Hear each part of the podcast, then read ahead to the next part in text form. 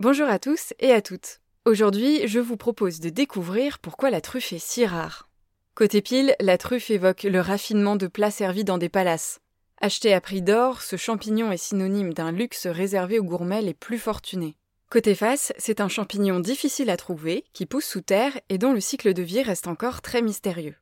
Pour récolter des truffes dans la nature, il faut être très bien renseigné et très bien équipé, car seul un chien truffier ou parfois des mouches pourront repérer les précieux champignons sans les abîmer. Ce qu'on appelle la truffe est en fait le fruit de la reproduction sexuée d'un champignon mycorhizien. Cela veut dire que c'est un champignon qui vit en symbiose avec un arbre.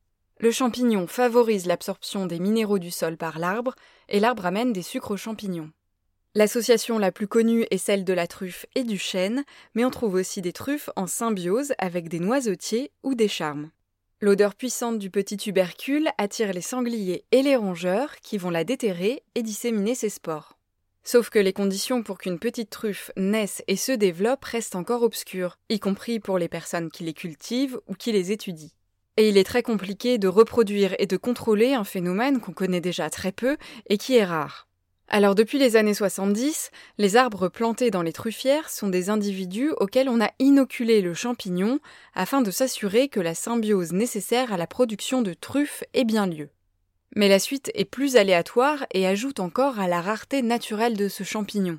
Il faut entre 5 et 15 ans pour qu'un arbre donne des truffes, et on ne sait toujours pas comment s'assurer de la quantité de truffes produites et de la régularité de cette production.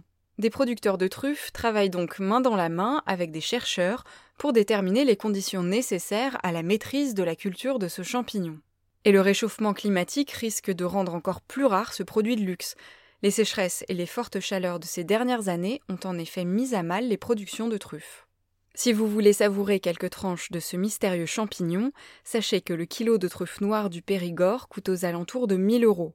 La truffe blanche d'Alba, importée d'Italie, coûte-t-elle plus de 3000 euros le kilo. Et c'est une broutille par rapport au record atteint en 2019 par une truffe blanche d'un kilo, elle s'est vendue aux enchères 120 000 euros.